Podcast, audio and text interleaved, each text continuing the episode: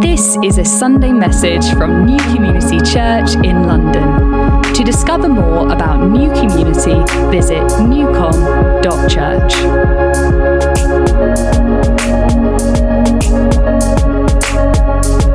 Today, I wanted to start um, by reading a verse actually that's not uh, Romans 12, but Romans 1, verse 7. It says this To all those in Rome who are loved by God and called to be saints, grace to you and peace from God our Father and the Lord Jesus Christ. To all those in Sidcup who are called by God and called to be saints, grace and peace to you from God our Father and the Lord Jesus Christ. We are carrying on our series in Romans 12 today, um, but I wanted us to look back to chapter 1 because it sets the scene for everything that we're going to talk, to, uh, talk about. Firstly, we need to know that we are loved by Christ. And not just Jesus. Often we think, oh, I'm loved by Jesus, but I'm not sure about the Father. Maybe he's still angry with me. We're loved by the Father. And Paul wants us to know that. He wants the readers of this book to know that you are loved by God the Father, by Christ the Son, and that the Holy Spirit loves to dwell in you as his child. It's an ongoing love. It's not a love that just kind of gets you across the line so you can make it into heaven. It's a love that never leaves you. It's a love that will never leave you as you are. We all know when we look inside of us the things that aren't quite right. But we have to know that when God looks at us, he sees Christ in his perfection. It's not because he's blind to the things that, that are still awry in us, but he sees you and he says, You are my child and I love you. And I'm going to I'm to refine you. I'm going to make you more and more like my son every day. But you need to know that you're loved as I work that process out in your life. So, um, we're looking at Romans 12, verses 13 to 16, and let's, let's read it now. It should come up on the, on the screen. It says this Contribute to the needs of the saints and seek to show hospitality. Bless those who persecute you. Bless and do not curse them. Rejoice with those who rejoice. Weep with those who weep. Live in harmony with one another. Do not be haughty, but associate with the lowly. Never be wise in your own sight. Now, there's a temptation when we read kind of lists of instructions in the Bible to feel like it's a bit demanding. Maybe we read it and we feel a little bit condemned. And it's never because the Bible is condemning us. Paul is writing to Christians, he's writing to people who are loved by God, who, see, um, who sees his children as perfect. But sometimes we condemn ourselves, or sometimes we listen to a voice that just isn't God's. Sometimes we hear a voice saying, mm, Didn't do that very well, did you? You're reading these verses and you avoided doing that last week. And, oh, do you remember when you, yeah, you had an opportunity, but you skipped that because it was easier not to serve that person? Sometimes we hear that voice. And I have to ask you this morning is that a voice that says grace and peace to you? Does it sound like the never ending love of the Father? No. It sounds like the enemy. And the enemy slips in and he tries to pull us down. And he tries to rob us of all of the joy and all of the grace that Jesus has given us. And he tries to tell us that serving one another is a burden and a task and it's hard. And we start to forget that God really loves us and he's really put us in a family that are called to love one another. So when we come to look at this this morning, they are instructions and they are commands, but they're not heavy burdens for us to bear. They're not laws that we have to follow to earn our righteousness. They're not things that we have to try and achieve like we're earning little brownie badges. We, we may think of the law, we may think of legalism. We may even start comparing ourselves when we go through this and think, oh, well, I'm not very good at that. And that person's much better than me at that. But oh, I'm a li- I've got the edge on them on that one. And suddenly, instead of becoming a family, it becomes some sort of chart where we compare ourselves. And again, we lose that sense that we are loved, we're qualified by Jesus alone. And these are things that he tries to, to birth in us. But it's all, it's all by his spirit. And it's a joy when we see these things coming up, we celebrate with one another when we see ourselves maturing into people that look more and more like Jesus. Rome, um, Paul, earlier on in Romans, um, speaks about the law. And he said in Romans 5, verse 20, the law only brought death. And then he goes on in chapter 7 to speak about how we're now in a new relationship, that we're married to Jesus, and that we've died to the law. and that everything that we now have is by grace alone. It's all because Jesus has given it to us as a free gift. It's not an achievement of ours, and even when we do become more like Him, that's not our achievement. That's the Holy Spirit working in us to make us more like Him. And so these commands in verses 13 to 16 are a gift to us, they're not a burden. They're a light to us to show us how we can live in, in, in, a life that actually is such a blessing. When we learn to serve because Jesus has opened our eyes, it's a, it's a wonderful thing. It's so much better than when we used to live for ourselves. So let's uh, dig into them. Let me just pray. Lord, we, we thank you that you give us your word. And we thank you that it's not a dead word. And we thank you that it's not a burden. We thank you that your Spirit is here with us, Lord Jesus, and that you've been reminding us of your faithfulness to us this morning, Lord. You've been reminding us of the causes of joy we have to worship you, Lord. And we pray um, that as we look at your word, Lord, our hearts would leap for joy because we see in your word the person that you are and the person that you are creating us to be. Amen.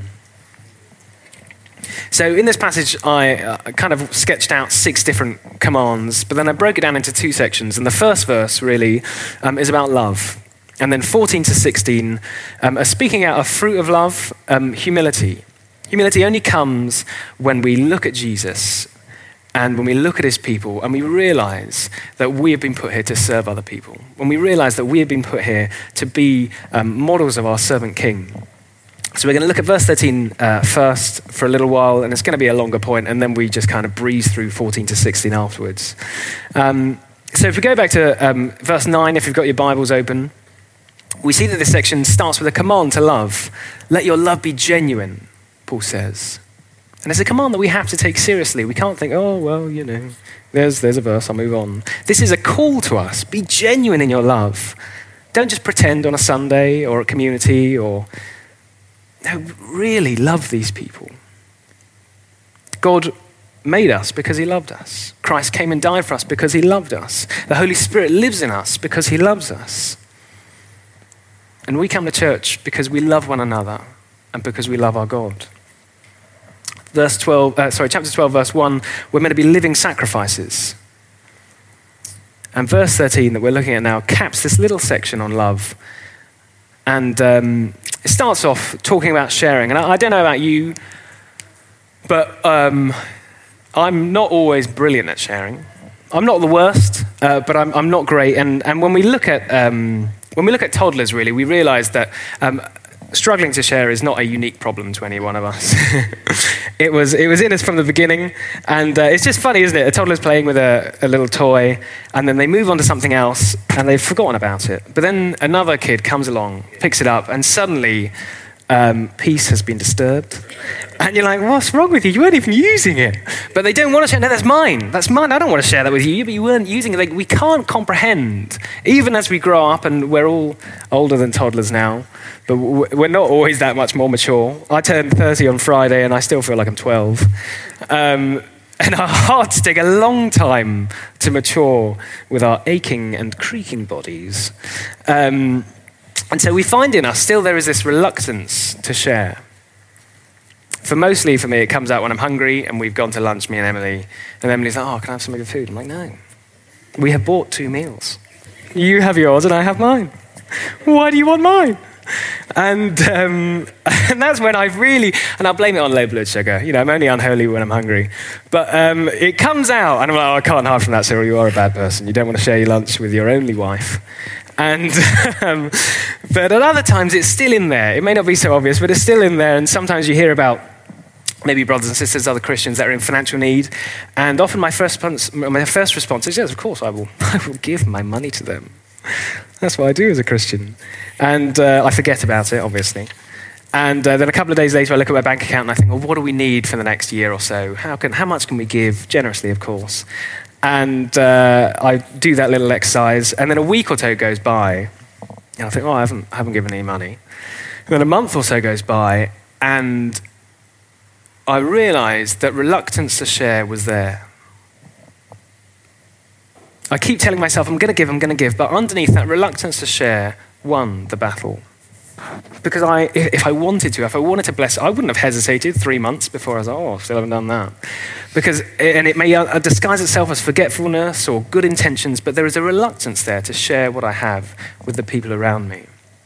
Paul says, share, contribute to the needs of the saints.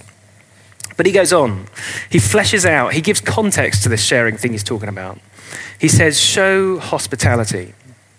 See, this isn't a distance serving course. This isn't an opportunity to outsource our good works through a standing order to some lovely organization that will do all of our good works for us. This is a family that we're brought into. This is an encouragement to seek to get to know our family at the deepest level, at the level of their needs. Paul colors in what a life of sharing looks like. It doesn't just look like bringing items to a food bank, that's a wonderful thing to do. It doesn't just look like dropping off anonymous envelopes of cash while no one's looking through people's letterboxes. It looks like forging deep and vulnerable relationships by building family, by building community, by showing hospitality, not just once a year so we can tick it off the, off the list, but every week and every day. You see, when we're in family, it's much harder to forget the appeal. I can't wait for three months and be like, oh, yeah, I forgot about that. When I see the person every week, because they're in my life, and slowly but surely they start to invade my affections. You see, when you get to know someone, especially when they're a Christian, you can't help but realize there is something joining you two that is stronger than anything else you have with other people. And it's suddenly not so hard to give them your time, or to give them some money, or to help them out with something because you love them. One day I will realize that sharing my lunch with my wife is not so hard. but until that day, I will preach about it. but, uh, you know, that's the reality of being family. When we let each other in, we realize that there is something there that we just wish we had sooner. But some of us, sometimes we still, well, all of us sometimes actually still ask why. Why do they deserve my time or my money or my efforts? Why do they deserve my affection? And sometimes I know I fall into this trap when someone's talking uh, in, a, in, a, sermon, I don't know, they give an appeal or they give a challenge, and uh, I go home and I talk about it with Emily, and she's like, Oh, what did you think? I was like, Yeah, it was good, yeah, but I didn't feel my heart stirred. And she's like, oh, okay. And then we're like, yes. And because I didn't feel the Holy Spirit really impressed that on me, I think I have a free pass to ignore what he said. And it's, it's amazing. It's a great charismatic excuse. We're like, well, God didn't speak to me directly today. He just told me stuff.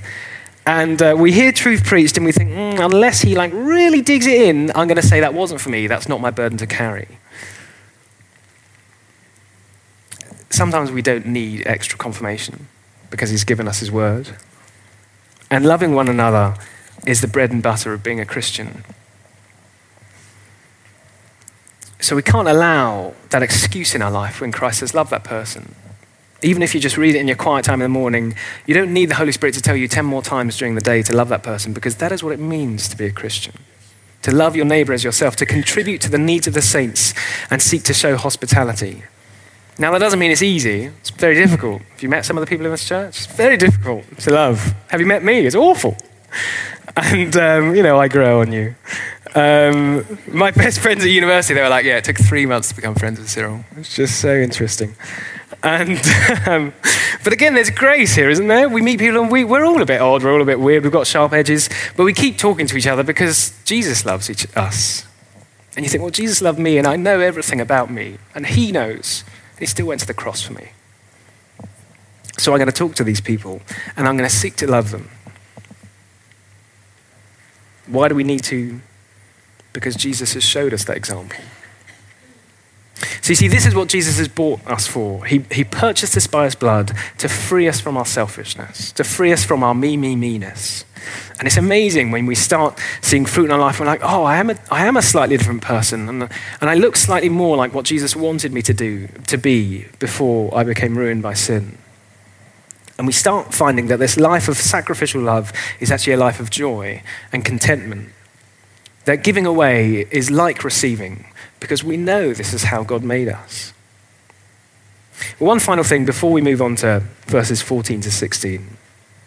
Paul here is speaking specifically about sharing with the saints. Now, if you don't know who they are, they're not little stone pedestals outside churches. They're everyone in this room. If you're a Christian, you're a saint. That's what Jesus calls us. He says, You're a saint because you're covered by my blood and you're perfect in my sight. Why is it that Paul's saying specifically about the saints, share everything you have? Give to those people in need.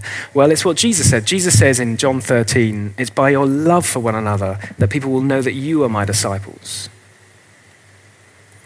I was at community on uh, Wednesday, and Ethan Fernandez was leading our community. And I was talking to him last night when he was around, and he said, because um, I told him I was going to reference him in this talk, and he was like, "Oh yeah, no." I looked at the notes, and I decided to go off piste. Um, so he, one of the things he got us to do was to talk in little group, break into groups, and and talk about how we can um, seek to serve one another.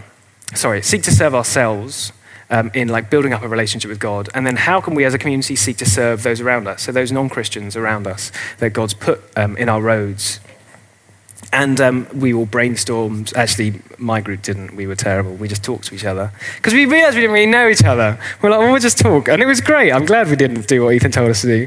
Because we got to know each other in a much better way than we ever did before. Anyway, uh, when we came to the feeding back, the people that actually did the work um, fed back, and we were all blessed. Um, and one of the things that came through was I shared nothing. And one of the things that, one of the things that came through was um, that actually we needed to know each other before we could start blessing those around us. Because we weren't the community, we weren't the family that we knew we should be. And one of the things that people were talking about was that we need to be able to start being vulnerable with one another, actually sharing the needs that we have. Uh, because it's very difficult for us as kind of middle classy people to, to say, oh, actually, I, I, need help with this, or I don't have enough money for this, or I'm just really struggling with this. Because our life is built on, well, maybe not ours, but the, the, the world we live in is built on a life that says everything's fine, everything's perfect. Look how shiny my car is. And, and we can never show the inner workings of our lives because that's, that's the greatest sin. Oh, no, you can't admit that you're struggling with life. That's terrible. And actually, in community, we realized that there was a reticence to open ourselves up to one another because it was so difficult. It was so vulnerable to say, actually, no, this is what we need. This is what I need. And we thought we need to build these deep foundations so that when we start inviting people in, which, you know, in like two weeks' time, just need to do these things side by side. You don't wait till you're perfect to start telling people about Jesus. But when we start inviting people in, we know that we're inviting them into a family that genuinely loves each other because we've been able to break down those walls and we've known the love that's come from these people around us. And you see, that is, um, that's when neighbors will be like, oh, how can you share this kind of, how can you be so vulnerable with these people and them still accept you? That's when people start seeing that there's something different about Christianity because there's no holds barred. There's nothing that we hide from each other. We don't pretend to be better than we are because everything we are is in Christ.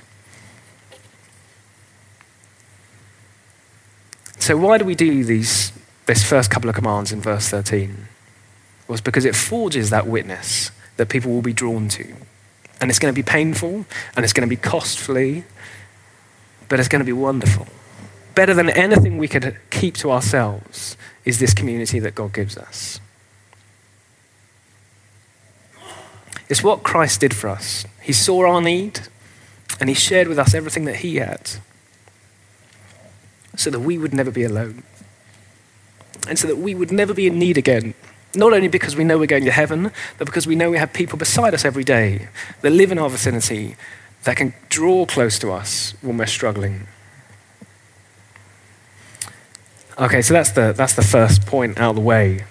And these next couple of verses I'm lumping together because they move into a slightly different theme. Verses 9 to 13 contained a lot of practical instruction on how we love each other, how we show devotion and, and honor. But these next couple of verses really speak about our hearts and they speak about our humility. It says, Bless those who persecute you. Bless and do not curse. Rejoice with those who rejoice. Weep with those who weep. Live in harmony with one another. Do not be haughty, that means, you know, like proud or stuck up, snobby, but associate with the lowly. Never be wise in your own sight. And uh, this is where it was difficult for me to, to write because uh, when we read the Bible, it penetrates into our hearts and it shows us what's going on there. And you may think, well, it doesn't really uh, mention humility anywhere there, Cyril. Um, but as we peel back what's needed for us to do these things, we recognize what is fundamentally needed is a humble heart. It's impossible without putting to death our selfish desires to do any of these things. It's impossible to do any of these things without being molded by the Holy Spirit. as we seek to imitate the radical humility that Jesus showed. Now, if you look to the left and the right, and behind and in front, you'll see the guinea pigs that we'll be using for the next 60 years. Um, these are the people that you're going to test your character on. And these are the people that are going to test their character on you. And you're going to struggle at times because their character will not match Jesus's. And after week after week, and month after month, and year after year of getting to know these people, not just on a Sunday, not just uh, over a cup of tea, but over life and over meals, we will start to see these things break through in our lives. And we've got to be gracious to one another because it will take that long. And we will hurt one another because that's just what we do, isn't it? But we trust them because Christ has bought them. And we trust them because they've shown that radical love when we've been vulnerable with them. They've shown that they do love us. And, and obviously, someone has to take the, step, the first step. But that's what God has brought us into a family that we can trust. So these attitudes will be forged over years and will be called out on our flaws. But those relationships will survive and they will grow and they will deepen as we look to Jesus. You see, it's only a humble heart that can bless the one that persecutes you. Instead of us seeking vengeance or retribution or justice, we seek their good and their blessing. We seek for their, God's love to shine into their lives. It's only a humble heart that can rejoice when others are doing well, when you don't have the things in your life that you want to do well. It's only a humble heart that can weep with someone instead of pointing out why they deserve what they got. It's only a humble heart that can rise above that pettiness that wiggles its way into every single relationship that we have with people. And it's only a humble heart that can guard against the haughty thoughts, the snobbery, the conceitedness. And you may be thinking, all right, so I need to be humble as well as loving. Brilliant. Just load it up, Cyril. Try harder. Make this burden heavier. But John Piper says this about humility Without faith in Christ, there is no humility among men, but only pride. And it's an extraordinary statement that a lot of people might take offense at. But it's because as we consider Christ, we see all of these things are lived out perfectly. And we're never trying to outdo someone else. We're never trying to prove ourselves as better than someone else. We're trying to look at Him and say, God, I am so far below you, and yet you have raised me up. You are so humble in the way you love me, and I hurt you time after time, but you stay consistent and faithful. These things are only born by the power of the Spirit in our lives. We don't grit our teeth and try harder. We say, Lord, I'm sorry again. Please make me more like you. And it does take discipline, it does take conscious effort, but it doesn't ride on the strength of our effort. It rides on the grace of our God. So, how do we bless those who persecute us instead of cursing them? Well, first off, would just do a mental tally, don't need hands up. Uh, who here is being persecuted? Anyone want to put themselves in that camp? Maybe not. Persecution is a bit of a strong word, isn't it? We think, oh, I'm not really being persecuted. But who here has suffered at the hands of someone else in this last week or this last two weeks? We all know when we've been hurt by someone. Maybe you were hurt, maybe you were betrayed, maybe you were picked on, Maybe it was someone that you didn't know, or maybe it was someone that you knew very well, and the cut went deep. Maybe it was someone that you thought genuinely loved and cared for you, and then they did something, you thought, why would you do that? But here you are, and you've been wounded. Well, what are we meant to do? How are we meant to heal from that? Maybe vengeance will bring healing. It won't. It won't solve the issue. In fact, vengeance will probably consume us and rob us of any joy that we had left. We're to bless them, we're to pray for them, we're to seek God's hand on their lives, we're to forgive them. That's the only thing that keeps our hearts soft before God, and that's the only thing that keeps joy alive in us. They're, they're, they're no worse than you are. You may think, oh, I've never done that. But the reason they did it is the same reason that you do everything else wrong in your life. Because we're broken people. They're not a different breed, they're the same lost breed that Jesus came to save. And our call is to love them. Our call is to allow the Holy Spirit to take our hurt and pain, and we can vent as much as we can to God. That's why He's there. He can listen, He can hold it, He can bear our hurt and pain, and then He can give us peace and He can give us love. To go to those that have sinned against us.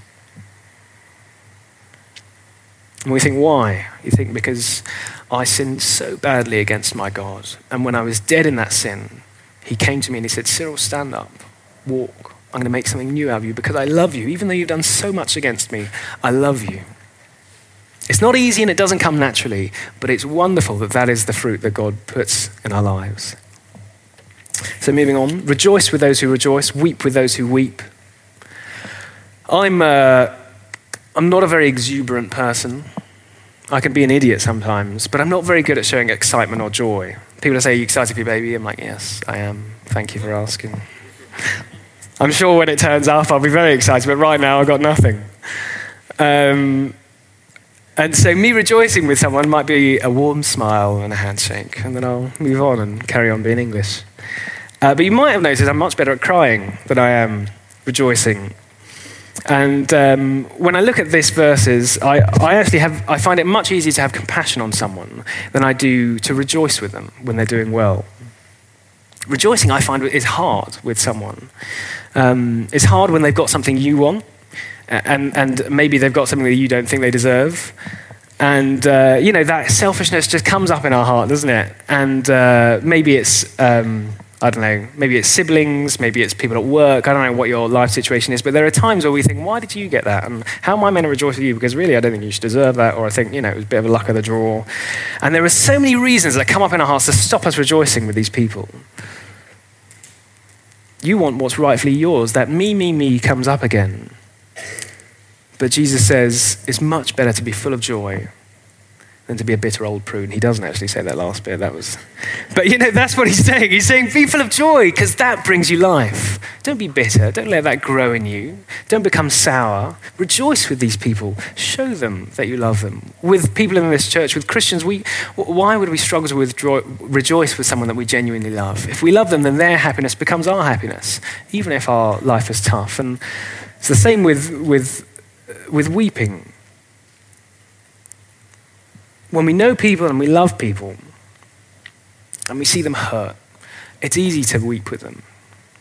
And we need wisdom to how long we, we, we do that before challenging them to come out and rejoice in what God's given them. But, but Jesus looks at us and he sees the suffering. And, you know, Jesus wept when he saw suffering in this world because he loves us, because he made us. And so we're called to love one another. And, and so we, we laugh when others are laughing and we cry with others when they're hurting we show them the love of Christ. And again, where does that happen? Not on, it'd be weird after when we're queuing up for tea and coffee, just have loads of tears and then loads of laughing and then loads of tears again. That's not where it plays out, is it? It plays out in the day to day of life when we build these bridges with one another. And so, lastly, and I found this very challenging do not be haughty, but associate with the lowly. Never be wise in your own sight. And I finish with this, and Adrian and the band are going to uh, come up and we're going to sing to respond. Um, and before I say this, this is not a condemnation.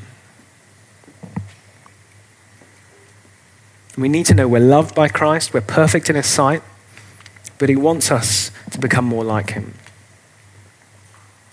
My question to you is this, and don't tell anyone, this is just for you, and maybe pray about it um, but who is it in this church family, in the family of Christ, that you look at and you think, I'll never be friends with them? And it's not because you don't like them, it's just because we're too different. They're not quite me. Who are those that, in some small way, sometimes we consider to be lowly? when our snobbery actually does come out and we don't realize it. I see it in myself far too much. Those little whiffs of pride, those little whiffs of haughtiness. And it's never a conscious thing. It's always that residual, that old man that has died, that's been put to death by Christ, but he, just the smell of that death comes through sometimes. And I realize actually the reason I'm not friends with that person is because somehow I think I'm above them. Somehow I think I don't know if I'm to be friends with them. You know, we're just, we're just different people. And when you're at school, it's, it's easy because it's just whether you've got the right clothes. That's how people divide. Or maybe it's sports and that's how people divide. But when we're adults, sometimes it's education or sometimes it's background, or sometimes it's upbringing, or sometimes it's race, or sometimes it's intelligence, or sometimes it's class. There are so many reasons that the world gives us to divide, and we compare ourselves with one another and we think, mm, but just, you know, I do not like them, I'm not a bad person, but there's just something in us that says, yeah, but just stay away from them. Go with your own kind. Be comfortable with your own kind. When you're feeling bad, you can look down on the other people. None of us are immune from that. And they're never things we would say because you're not being malicious, you're not being bigoted, you're not a terrible person. You've just still got that old man in you sometimes that rears his head. They're the natural fault lines of sin that run through our hearts. And they're the fault lines that the Holy Spirit shows to us. And He doesn't condemn us, He just says, okay, now's the time that I want you to address this with my power and with my help. And you're going to become more like Jesus in this moment. And it's amazing. It's amazing when Jesus shows us that. Because we know he loves us enough not to leave us where we are. He says, Cyril, I want you to become like me. And so I've got to pull this wickedness out of you, and I've got to replace it with my goodness and my grace and my love. So why don't we stand? We're going to finish by singing in Christ alone because everything I've talked about is found in Christ. And everything we, we do is because of his work on the cross. And it's only as we look at him and we stare into his love, we realize his mercy, compassion, and that's when we become more like him. It's only as we realize more and more each day how much he really loves us because we see these things and look like, Christ, you love me in spite of this. And he says, Yes, of course I do. I've always loved you. And that's when we start leaving our bitterness and our pride and our selfishness at the door it's only as we realize that we're truly hidden in Him that we realize we don't have to work all of these things up. We don't have to conjure these in up. They're gifts of love that He gives to us. So, Lord, as we sing, would you show us the glory of your love? Would you show us the depths of your power? Would you show us the vastness of the plans that you have for us, Lord? Plans we could never imagine because we can't see the person you're going to make us into. But you see our future and you hold our future and give us that heart, Lord, that longs to be like you.